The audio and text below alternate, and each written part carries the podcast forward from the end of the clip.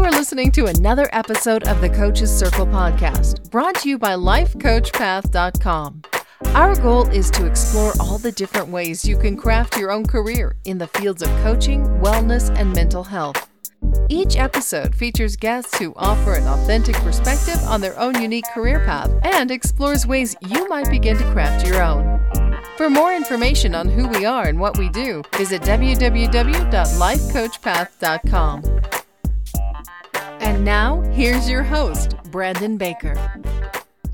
Hello, everybody. Welcome to another episode of the Coaches Circle podcast. Today's guest on the show is Marisa Hendrickson. She is a licensed mental health counselor based in Seattle, Washington. Welcome to the show, Marisa.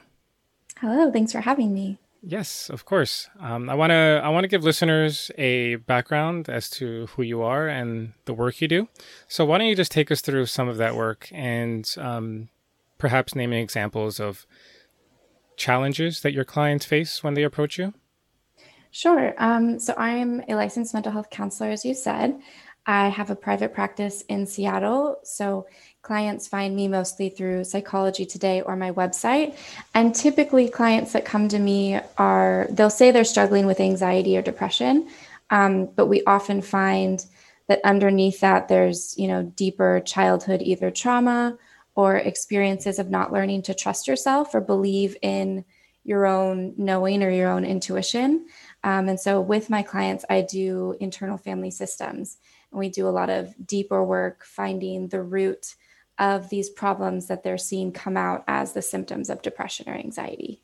Right. And actually you you picked up on something that I wanted to ask you as well right off the bat. So if anybody checks out your website, they'll see mm-hmm. that internal family systems theory makes up kind of the core of the yeah. work that you do. So because it is such an integral part of your work, I wanted to give you the opportunity to explain to listeners what that is and how that plays out in practice. Sure. So, internal family systems was created by a family therapist who did family systems therapy. And he was working with individuals and discovered that people have parts inside of them, the same as you have the family system mom, dad, siblings inside of us. We each have multiple parts that have different roles for us. So, when I'm working with a client, it's similar to a guided meditation. I will direct them into kind of a dialogue with, let's say, depression is the part we're working with. And we work with this protector that is the depression part. And when we get to know the depression and know where it came from and why it is functioning in that role, we often ask if it's protecting something, in which we find what they call an exiled part. And the exiled parts are like trauma or negative experiences and belief systems that um, we built when we were younger or growing up typically and we're able to find that usually it's a memory um, heal that part the client themselves because it's all in their mind mm-hmm. um, and then when that part is healed and they can understand that they're no longer a five year old being punished right they're grown up um, they can kind of release that burden and then the protector part which would be the depression um, kind of shifts and it doesn't need to function in the same role as it was functioning. And is that does that kind of cover it? it does, and actually, I find this kind of formulation. I find this concept fascinating because typically, for somebody who isn't well versed in um, the science behind a lot of these psychological, um, you know, conditions, really is what you would call them. That a lot of clients come to you facing. I mm-hmm. think it's interesting to look at depression as the example that you brought up as the protector yeah. because in, mm-hmm. in day-to-day life, if you see that somebody is depressed, somebody who doesn't have this background would see that depression itself as the problem, you know? Like yeah. um why can't you move on from you know XYZ? Well, I'm depressed. Um and so this formulation is actually looking at depression it's flipping it on its head completely. It's looking at it as the protector. Um, so it's actually doing useful work in, in the case of, of, of the mind. And I want to actually ask you so, mm. if it is the protector in this example, what would happen if you removed that? Why? What, what, what does it need to protect from? Right. So, um, first I'll say that we don't remove any of our parts. They all are supportive to us. So, yes, you picked up on depression is a protector, and it's important to view it in that way so that you approach your parts with compassion. If you see that it's working really hard to take care of you, it's just using a maladaptive coping skill, um, then you can approach it with compassion. And if we don't have this um, connection to our parts, if we want them to go away, then we're not going to be successful. Um, but what you're asking is what it's protecting. So, as I kind of mentioned, the there are the protector parts, which are called managers as well, and they protect exiled parts, which again is typically a childhood memory or some kind of negative experience that we had. So, um, if you so for with depression, it's like if you were neglected as a child, and so you have memories of your mom ignoring you, and it just hurt so badly. Um, and so this depression part was like, well, if you stay depressed, you won't seek love that you weren't getting. And so it steps in trying to prevent you from having the feeling that you were having when your parent didn't love you. But in fact, it's just recreating that experience. Mm-hmm. Right. And that's why you call it maladaptive. Yeah. Um, because it's actually achieving the opposite effect of what it's supposed to do. Exactly. Um, and so I guess the answer then would be it's protecting the self against mm. encountering that same um, trauma again because if if you're depressed you're not like you just said you're not going to be seeking out that that love and therefore you're not setting yourself up for that um, disappointment or or rejection um, outright. So am, am i kind of am i kind of getting it a little bit? Yes that's exactly what it is and and the protectors often take on the negative trait of the experience you were having simply because um, they're looking around their environment and they're seeing, okay, the strongest person in the room is the person who's hurting me in this way. So if I make myself feel that way, then no one else will. Right. Um, and the awesome thing about when we heal the exile and then we come back to the protector part, like depression, the protector, like I said, you never get rid of your parts, but they just shift the job that they do for you, is what we call it. Um, and so if they were making you depressed, like what is the opposite of depression and that's often what that part really wants to do if it wants to help you seek love or help you feel joy whatever the opposite of the role that it has been performing right yeah so i i guess i misspoke when i used the word remove i guess what i meant to say yeah. was if the body didn't if the mind didn't um, generate this protective mm-hmm. mechanism mm-hmm. What would be the consequence the the negative result and i guess yeah and I guess yeah, the answer would be it would be unprotected from this potential of future rejection or future disappointment. Right. And actually, I, I think this approach, I mean, as a as a non like I'm not licensed, I'm not a I'm not a therapist, you know, just full disclosure here. So I'm just mm-hmm. I'm just hearing all this for the first time. Um, but it seems to me that this approach has one clear benefit, which is it reduce it, it kind of removes the I guess self demonization or the self blame, where if somebody is feeling depressed or whatever other challenge they come to you with, it instantly reframes it as, well, there's nothing wrong with me. My body is, my mind is doing what it's supposed to do. It's just not achieving the end result that I want. And so, because mm-hmm. um, I correct me if I'm wrong here, but it, I would imagine a lot of clients would come to you feeling like what, what's wrong with me? Like why why am I feeling this way? There's something wrong in the way I'm thinking. Um, and seeing it as a protector role, I think, reframes that, right? Yeah, precisely. It's really helpful. Um, the founder, his name's Dick Schwartz, and so I've listened to tons of his podcasts and um, trainings. So I'm just a big fan. Um, but he talks about like an alcoholic in AA. You start each meeting, you say, I'm an alcoholic. Well, the way we would view it is that you have an alcoholic part and when you're trying to own that, you're letting that part run your life. And you have other parts, and you probably don't want the alcoholic part to be in charge all the time. Um, so instead of owning, I am depressed, and like you said, negative self talk, feeling bad about yourself, okay, there's a part of me that's depressed and it's acting up right now. It's asking for attention.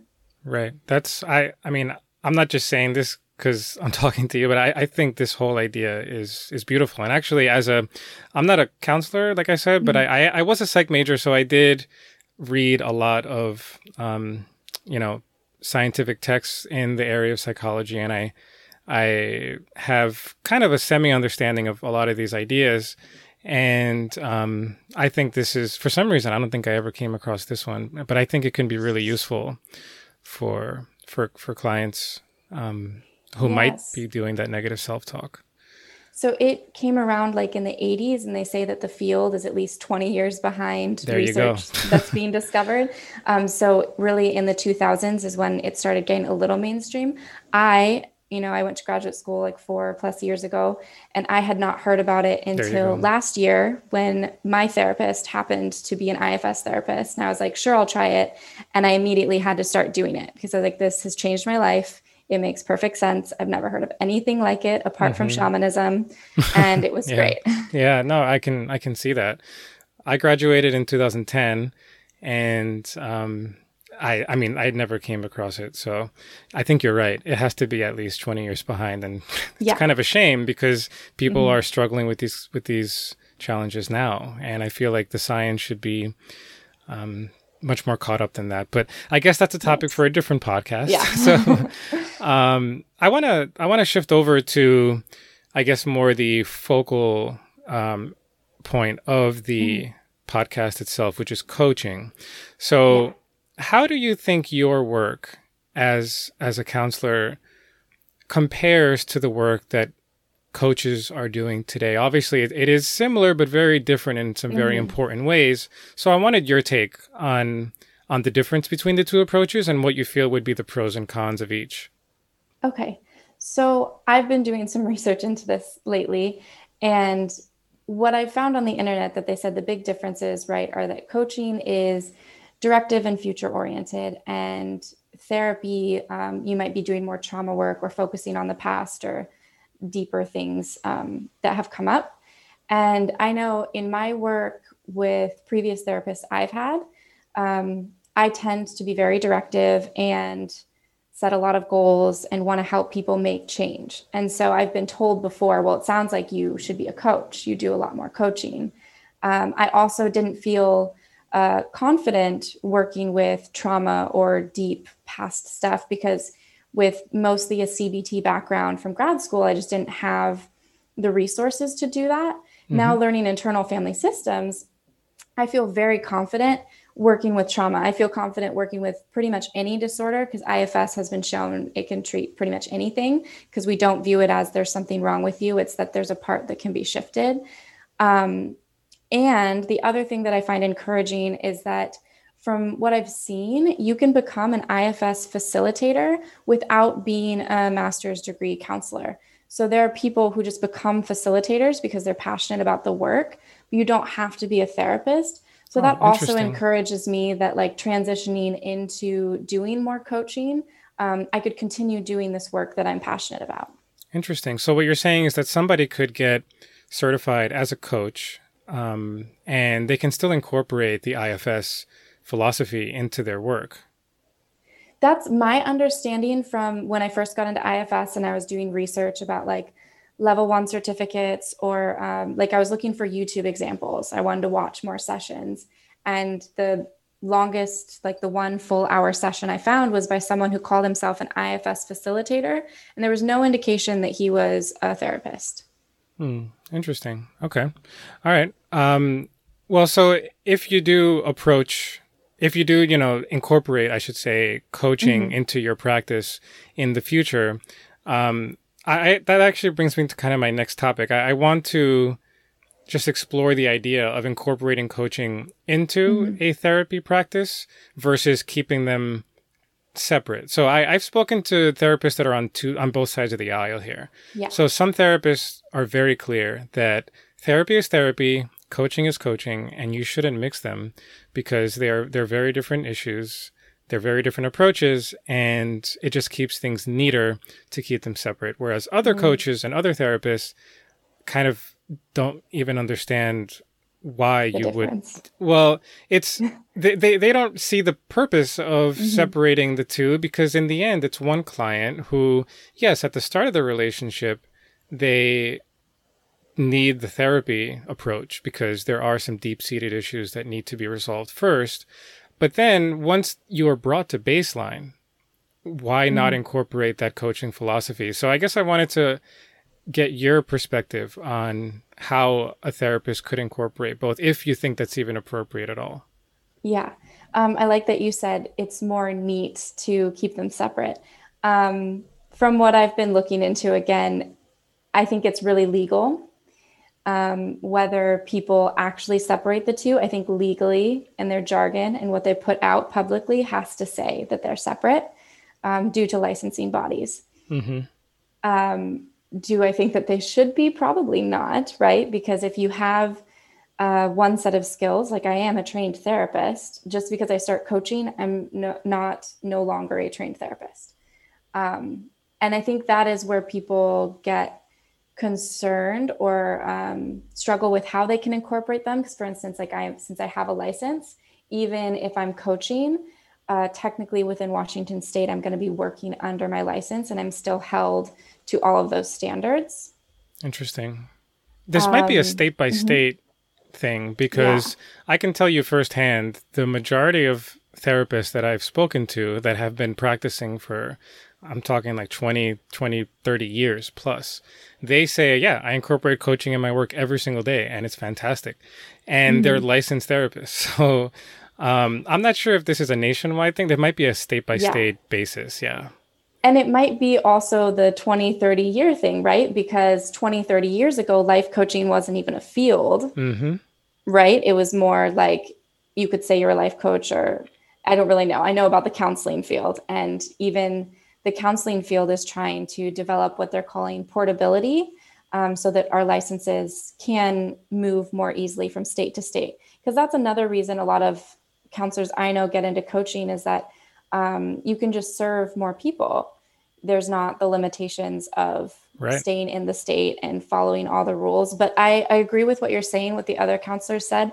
I definitely use coaching. That's what um, my one therapist who told me it sounds like you're a coach because of the the format that I use and how directive I typically am. I do think it comes out in our work all the time, but it's kind of like as a counselor, there are so many boundaries and requirements. And I think, if anything, counselors are resentful about that life coaches can do the same thing with freedom. right. Yeah, I think that's a big part of it too. Um, and I think what's happening as well is that in the age of COVID and everything being remote, you know, it yeah. just it just pushes the incentive to go beyond your state boundaries even more mm-hmm. you know yeah. um, and so i think that's only going to be a benefit for the coaching world moving forward mm-hmm. And um, and i think it's also just the natural evolution of mental health professionals i guess as a as a general blanket term. You know I, I think the idea of a therapist who sits their client down on a couch and just talks for 30 minutes i think that doesn't even yeah. exist anymore. No. You know it's a very antiquated but if you actually ask people that aren't in the field what what is a therapy session like that's probably more or less what they're going to tell you. That's yeah. that's kind of the current understanding. Um, and that doesn't exist anymore. I mean, I, have spoken to enough coaches and therapists at this point all across the country. Sometimes I just actually just spoke to a counselor in Ireland earlier today, and so it's really spreading across the world. Mm-hmm. This this idea of a blend between therapy yeah. and coaching, and um, I'm glad to see it because I, I personally don't see a reason why they have to be kept completely separate. I mean, yeah, it might be neater that way, but in the end, if you have a tool that's useful, and I'm talking about coaching tools here, mm-hmm, mm-hmm. and it's backed by science and it works, mm-hmm. then why not use it, right? So, yeah. Yeah. Um, but I'm I'm a little bit on my soapbox now, so I'm going to step yeah. off.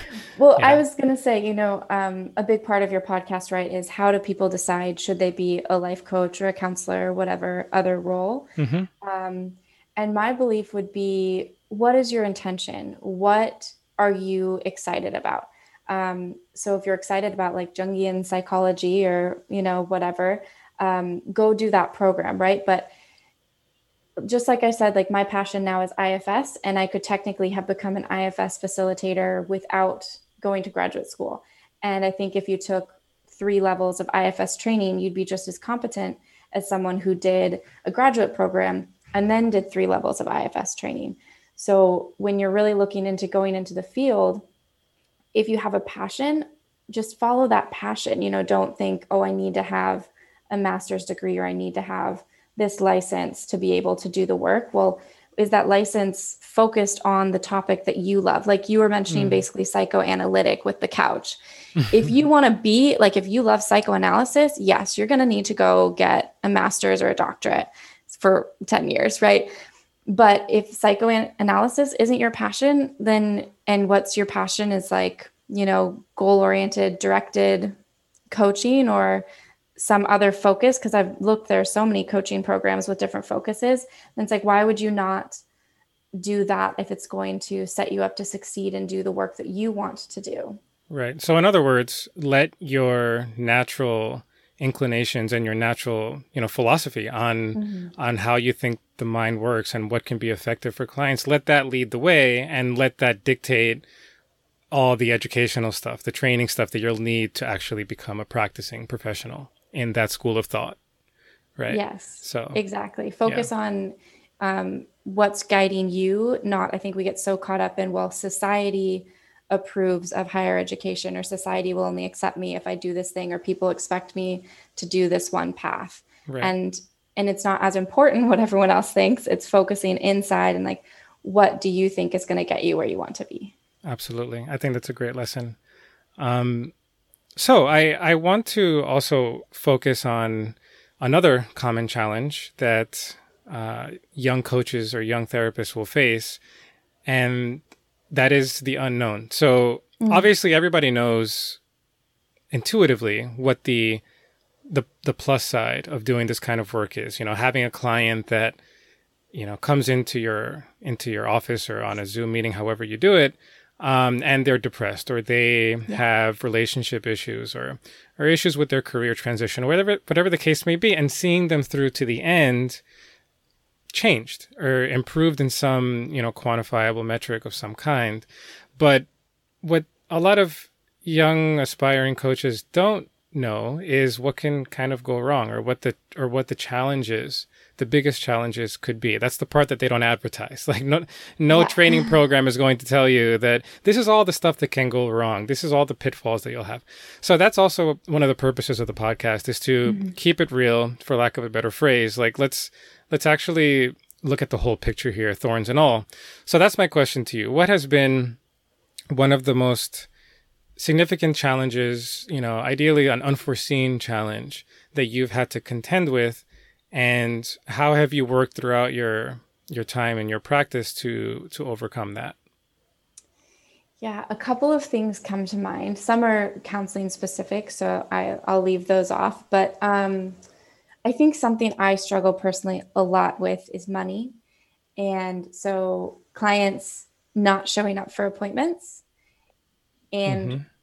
you know having a cancellation policy and actually following through with it. Yeah Nobody um, wants to um, do that, but it's it's necessary. Yeah. It's yeah, and that is honestly one of my biggest challenges. And then also um, that kind of ties in with scheduling. So it's like you do a consultation with a client, everything goes great. So you do an intake, and then what if they don't show up next week? But now you've held this spot for them. But you also need to be getting new clients. And how long do you hold the spot when they've shown from the start they can be flaky, right? Mm-hmm. Um, and so having firm boundaries around charging so that they won't just keep holding the spot and missing appointments or seeing, okay, well, if you can't make this appointment, I'm going to remove you from my schedule. Those kind of boundaries have been really challenging for me because I just want to help people and I want to be accessible to them.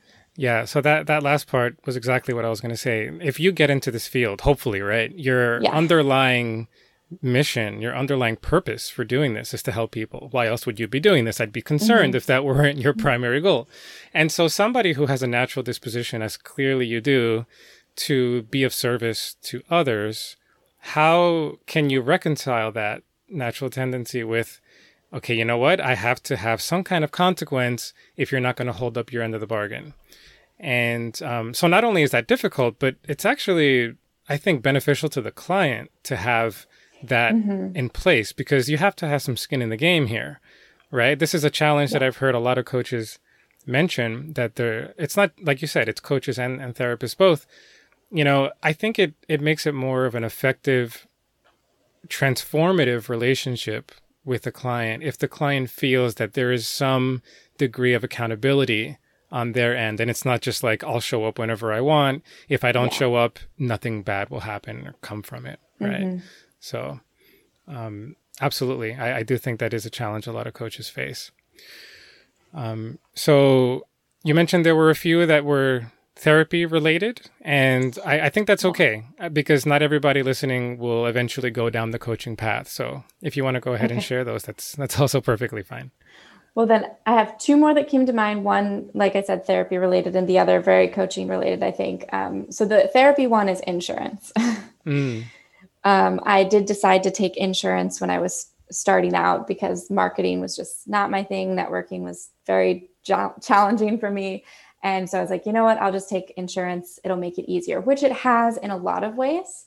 Um, but well this is probably another one of my boundaries that i need to work on i i'm don't i'm not on everyone's insurance panel but then i will um, do courtesy billing for people i'm not on and so chasing those insurers around or you know being owed $2000 and not noticing and then having to like call and it taking months and months and months to get payments um, that is something that is why i intend i intended not to take insurance going into private practice but um, that yeah. would not be a coaching issue and that's something in the future i'm looking at um, but then the other biggest issue that came to mind for me is that clients don't do their homework mm.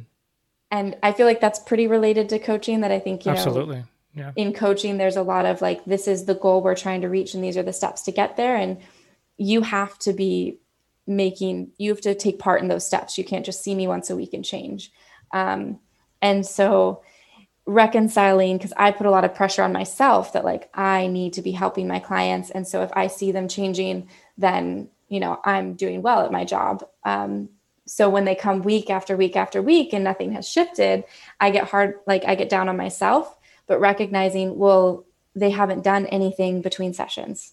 They're not doing any personal work. They're not following through on the homework, which I always set homework with like asking them, what are you going to do for yourself this week? So they choose it and it's like 99% self-care based right. and they still like don't find time to do that or to make that change i'm like this is why you're not progressing and so being able to sit in that kind of like frustration or feeling stagnant yourself when you see like i'm pouring all this energy out and they're not necessarily picking it up Right. Yeah. So I think the, the the last two challenges that you just brought up were just so innate to what what most therapists and coaches go through. So if you if you decide that your chosen vocation in life is going to be to study and get licensed and put in all the work to help others, clearly you're mm-hmm. somebody who, um, well, for lack of a better phrase, and I haven't cursed on the show before, but you know what? You have your shit together. You know, like you you you know what you're doing. you want to make a change and um, you know what it takes to get there. And so mm-hmm. on the other end, if you're if you're a client, uh, if if you need to seek out a therapist, it doesn't mean that you are lazy or anything like that. But right. clearly, there are some issues going on that impede your ability to um, to have all your you know T's crossed and I's dotted, so to speak. So there's going to be a natural disconnect there, you know. Mm-hmm. Um, and I think that disconnect is exactly what you're describing. And with regards to the insurance, I mean, me and you, I think, suffer from the same thing. We're we're, we're too nice, and so yes. that is a. And I know it's kind of a humble brag, but you know what? It, it's totally true because, and in the in the case of therapists, it can actually be a detriment to. Mm-hmm. And you mm-hmm. you yeah just you know spoke about that. Um, it can it can be counterproductive to to be that way. My grandma always told me, "Don't be so nice," and uh, it's it's good advice, I think, at times. But um, but yeah, Marisa, so this was this was really informative. I, I love the perspective you gave on both sides, the the you know therapist side, and also you're looking to incorporate coaching. So you were mm-hmm. exactly um, the perspective that that I was hoping to get onto the show. So right. So yeah, thank you so much, so much for your time. I want to give uh, listeners a chance to find out more about you and find out more about um, the IFS system that that I mean just blew my mind, and I hope is doing the same for for listeners. Yeah. So go ahead and share that with everybody. Um, sure. So my website is Marisa Hendrickson, and that's M A R I S A um, H E N D R I C K S O N L M H C, so licensed mental health counselor.com. Um, and on there, I have, I talk a little bit about IFS. I have some other resources for some spirituality um, that I'm into, but it can help you definitely. Um, I quote the founder, so you can definitely take his name and IFS and go do more research um, and find out. It's just, yeah, a mind blowing therapy for sure. Yeah, if we had more time, because I, I, wanted to get to the spirituality aspect as well, mm, because I know okay. that's that's a big part of your practice too. Um, but but what what you've shared uh, so far has has been excellent. So again, I thank you for your time, and um, everybody go check out the website, go check out her work, and uh, yeah, we will be in touch, Marisa. Thanks again. Great, thank you so much. All righty. take care. Bye-bye. Bye. Thank you for listening to this episode of the Coach's Circle podcast. We hope you enjoyed listening to our show just as much as we enjoyed making it. If you'd like to check out a complete listing of all of the episodes on our show, head on over to lifecoachpath.com slash podcast. See you on the next one.